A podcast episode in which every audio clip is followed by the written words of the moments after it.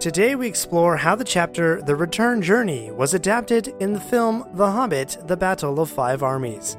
We'll explore how the filmmakers stayed true to Tolkien's work in some ways, but in others deviated significantly. And I'll highlight a storytelling technique that Tolkien uses in The Hobbit, but modern screenwriters are too scared to try.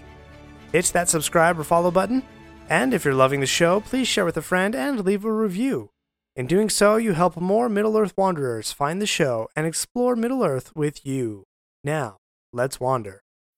When you need mealtime inspiration, it's worth shopping Kroger, where you'll find over 30,000 mouthwatering choices that excite your inner foodie. And no matter what tasty choice you make, you'll enjoy our everyday low prices, plus extra ways to save, like digital coupons worth over $600 each week. You can also save up to $1 off per gallon at the pump with fuel points. More savings and more inspiring flavors make shopping Kroger worth it every time. Kroger, fresh for everyone. Fuel restrictions apply.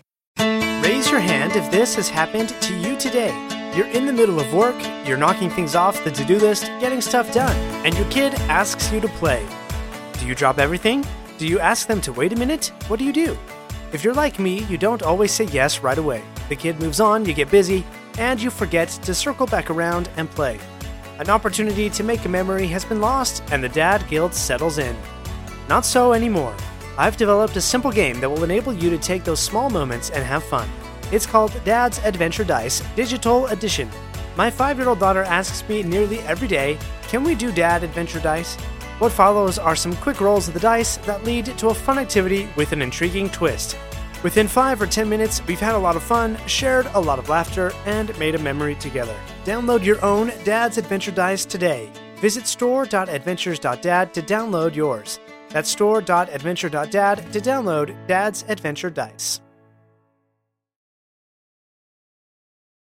In our last comparison of the book to movie adaptation, we left off around the 1 hour and 40 minute mark of the extended edition of The Battle of Five Armies. The scene depicts Thorin and his loyal supporters charging towards Azog on the hill, but the similarities between the book's plot and the film's sequence become almost non existent.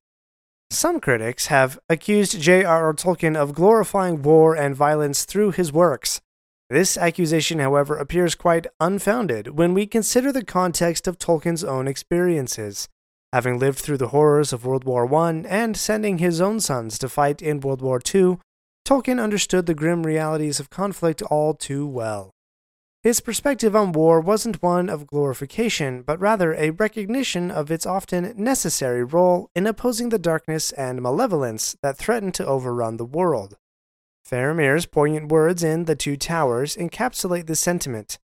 Quote, I do not love the bright sword for its sharpness, nor the arrow for its swiftness, nor the warrior for his glory. I love only that which they defend. While Tolkien's works don't romanticize war and violence, they do highlight the imperative of standing up against evil. This on screen adaptation, however, pushes the boundaries of what we typically expect from a Lord of the Rings film. These scenes actually earned the movie its first and only R rating due to the intense violence and gore depicted. The gruesomeness reaches its peak during the goat sled sequence, where heads and body parts of orcs and trolls meet a gruesome fate. Amidst the heroic sacrifices of the dwarves and the overall intensity of the battle, the film takes a peculiar turn with the character Alfrid. Dressed in women's clothing, he flees the battlefield laden with stolen gold. His choice of a hiding spot on a catapult within an active war zone, while Gandalf battles a troll nearby, raises eyebrows. In a strange twist of fate, Alfrid inadvertently aids Gandalf by launching himself into the troll's mouth, saving the wizard. The inclusion of this subplot and its relevance to the story's progression is to me a puzzling decision, perhaps explaining its presence in only the extended edition. Thranduil's mourning of elvish lives lost serves as a fitting tribute to the sentiment in the book that, quote, many a fair elf that should have lived yet long ages merrily in the wood. After a considerable hiatus, Bilbo makes a reappearance. Yeah, remember him, the titular hobbit? You might be forgiven for almost forgetting about him, considering it's been over 10 minutes since he last appeared on screen. Then Legolas resurfaces, informing Gandalf about the approaching Second Army from Gundabad. Curiously, this so called Second Army is actually the only army mentioned in the Hobbit book. This discrepancy underlines the significant liberties taken in adapting the text for the screen. Then Bilbo demonstrates his growth and loyalty by choosing to warn Thorin of the impending danger. This decision echoes his self introduction from the chapter as Thorin's companion, but it also signifies his transformation from a timid hobbit who relied solely on Gandalf's guidance to someone who now follows his own convictions. Throughout these sequences, keen eyed viewers will catch echoes of memorial moments from the Fellowship of the Ring movie. The resounding drums in the deep and the illuminating caves recall the haunting Moria sequence, while Bilbo's stone throwing and the lone defender against the invading orc company harken back to Boromir's brave stand to protect Merry and Pippin. And so the battle drags on, and on, and on. As the film continues, we witness the culmination of battles and personal struggles. Fili meets his demise. Kili, Tauriel, and Legolas each have their own intense encounters with Bolg, and Legolas's gravity-defying stunts add a touch of the fantastical, you might say, to the chaos. Thorin's ongoing duel with Azog stands as one of the longest confrontations in the film. But as the tension reaches its peak, the moment of eucatastrophe arrives with the sudden appearance of the Eagles and the formidable intervention of Beorn. In this decisive turn, the Second Orc army is obliterated, bringing a sense of hope to the beleaguered battlefield. I distinctly recall my experience in the theater while watching this film for the very first time, bearing in mind that it was the theatrical version and not even the extended one. By the time this segment of the film arrived, I was already feeling a sense of fatigue. I found myself wondering is this movie ever going to end? As a dedicated Lord of the Rings enthusiast like myself, I felt overwhelmed at this juncture. I can only imagine how much more overwhelming it must have been for those who held a slightly lesser affection for the legendarium than I did. When Thorin orchestrates Azog's descent into the icy depths, I was taken aback by the clever twist. It briefly crossed my mind that the filmmakers might have chosen a major departure from the book by allowing Thorin to survive. Such a change could have significantly impacted the narrative, perhaps even more than the Tauriel Kili romance. Yet my initial surprise was swiftly replaced by disbelief as Azog resurfaces from the ice, prolonging the fight even further. I also recall thinking, man, is this guy ever going to die? Then the combatants each get their final strikes in, and at last Azog meets his defeat. A departure from the book becomes evident as Bilbo discovers Thorin on the battlefield rather than encountering him within a tent afterwards. Nevertheless, the essence of their parting as friends remains intact, featuring lines extracted from the book with subtle tweaks. It is Thorin who imparts a crucial insight from the story quote, If more people valued home above gold, this world would be a merrier place. In this alteration, the screenwriters distill Tolkien's ideas of food, cheer, and song into the single word home. While this adaptation seems reasonable, considering Tolkien's mastery of word selection, I'd personally have preferred to retain his original phrasing. An intriguing detail emerges during the farewell exchange between Legolas and Thranduil, wherein Thranduil alludes to a young ranger in the north known as Strider we are aware that this ranger is Aragorn, who, during the events of The Hobbit, is a mere 10 years old. The question arises can Thranduil truly depict that Aragorn will become a great man with just that much time elapsed? Perhaps only the foresight of the elves can account for such a prediction. Gandalf finally makes his appearance with Bilbo atop the hill. This prompts me to question why Gandalf didn't personally venture up the hill to forewarn Thorin. Strangely, Gandalf maintains a somewhat peripheral role in the battle, which, upon reflection, aligns with the narrator's portrayal of Gandalf's actions in the original chapter. Thorin is laid to rest beneath the mountain, with the Arkenstone and the elvish blade adorning his body. In the book, Bard the Man and the Elven King placed these gifts on Thorin, symbolizing the unity of these races against the forces of evil. Yet the film subtly shifts this symbolism, with Bard and his people in the distance sounding their horns, and the Elven King having already departed, the film alters the meaning. This is not the tale of good peoples of Middle Earth joining together by the action of a little hobbit to fight evil, no. This is the tale of a dwarf who reclaimed his homeland, even if it cost him his life. Bilbo's parting words to the dwarves closely mirror his lines from the book, showcasing the profound transformation he underwent and the deepening of his friendship with the dwarves. And now, at the 2 hour and 24 minute mark, a full 45 minutes from where we began, this chapter's adaptation draws to a close. But before we conclude, I'd like to highlight a storytelling technique that appears to have faded from the repertoire of modern writers. Yet Tolkien employs it skillfully, even with a children's tale. We'll delve into that right after this brief intermission. We're not done yet. If you like this episode, please leave a review and share with your friends. And remember to subscribe if you haven't already. We'll be right back. Prescription products require completion of an online medication consultation with an independent healthcare provider through the LifeMD platform and are only available if prescribed. Subscription required. Individual results may vary. Additional restrictions apply at lifemd.com. Read all warnings before using GLP 1s. Side effects may include a risk of thyroid C cell tumors. Do not use GLP 1s if you or your family have a history of thyroid cancer. If you've struggled for years to lose weight and have given up hope, did you know you can now access GLP 1 prescription medications through LifeMD? LifeMD is now offering eligible patients online access to GLP 1s, the breakthrough prescription medication that can help you lose body fat and weight. Listen to what people are saying. Probably the easiest thing I've ever done. The medication comes in the mail and it's very easy to use. I've been able to live my normal lifestyle and I've lost 20 pounds already and I've never felt better. It changed my life. And here's the best part your insurance may cover 100% of the cost of your medication. So go to trylifemd.com to have your eligibility checked right now. Get started today at trylifemd.com. That's T R Y L I F E M D.com. Welcome back.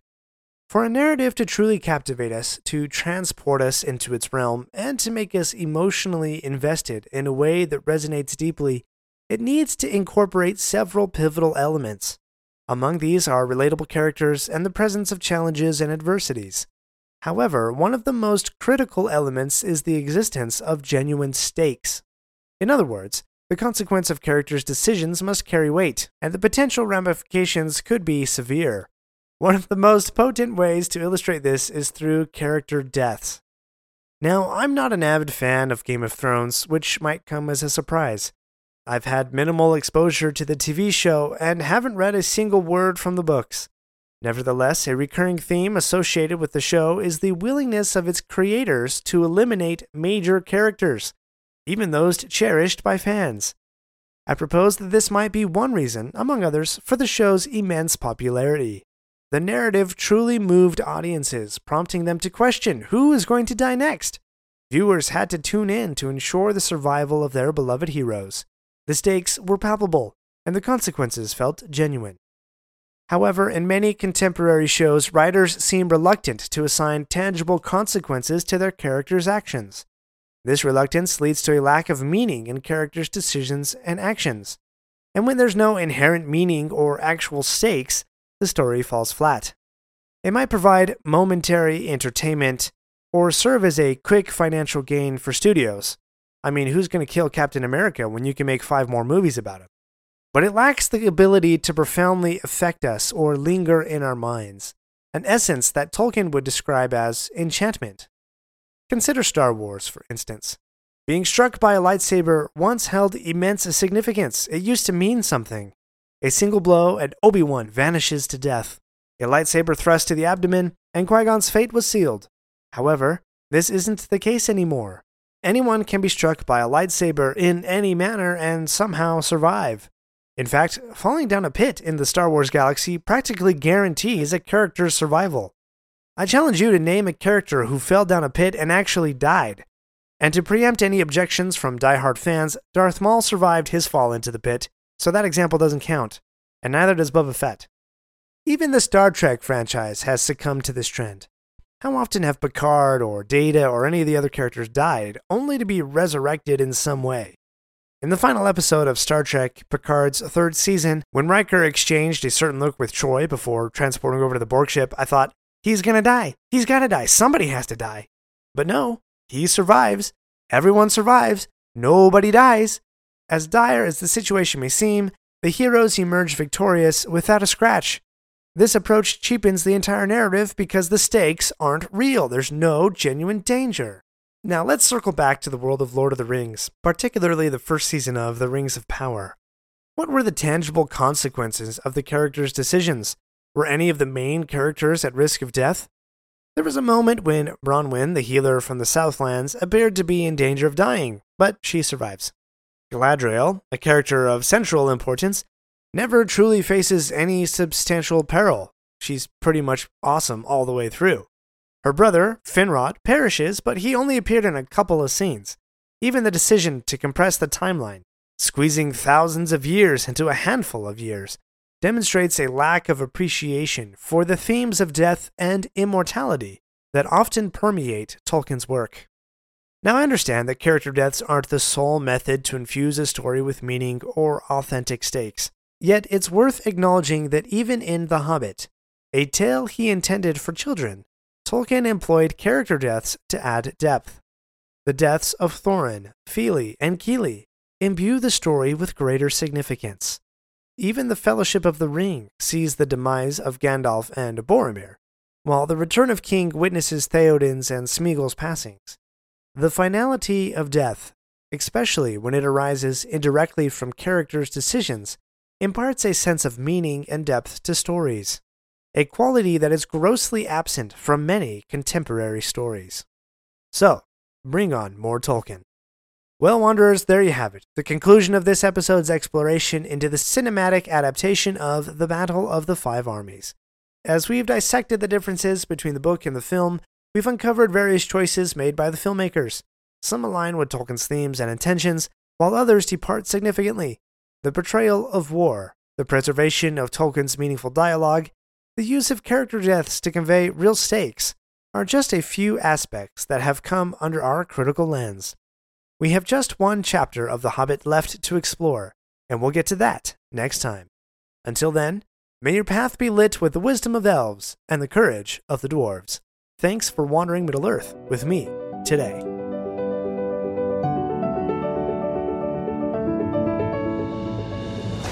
My friends, if you enjoyed this episode, let me know by subscribing, leaving a review, and sharing with your friends. Follow me on Facebook or Instagram at Lore of the Rings Podcast.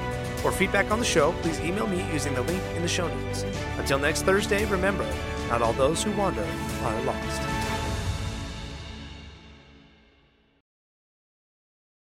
Raise your hand if this has happened to you today. You're in the middle of work, you're knocking things off the to do list, getting stuff done, and your kid asks you to play. Do you drop everything? Do you ask them to wait a minute? What do you do? If you're like me, you don't always say yes right away. The kid moves on, you get busy, and you forget to circle back around and play. An opportunity to make a memory has been lost, and the dad guilt settles in. Not so anymore. I've developed a simple game that will enable you to take those small moments and have fun. It's called Dad's Adventure Dice Digital Edition. My five year old daughter asks me nearly every day, Can we do Dad Adventure Dice? What follows are some quick rolls of the dice that lead to a fun activity with an intriguing twist. Within 5 or 10 minutes, we've had a lot of fun, shared a lot of laughter, and made a memory together. Download your own Dad's Adventure Dice today. Visit store.adventures.dad to download yours. That's store.adventure.dad to download Dad's Adventure Dice.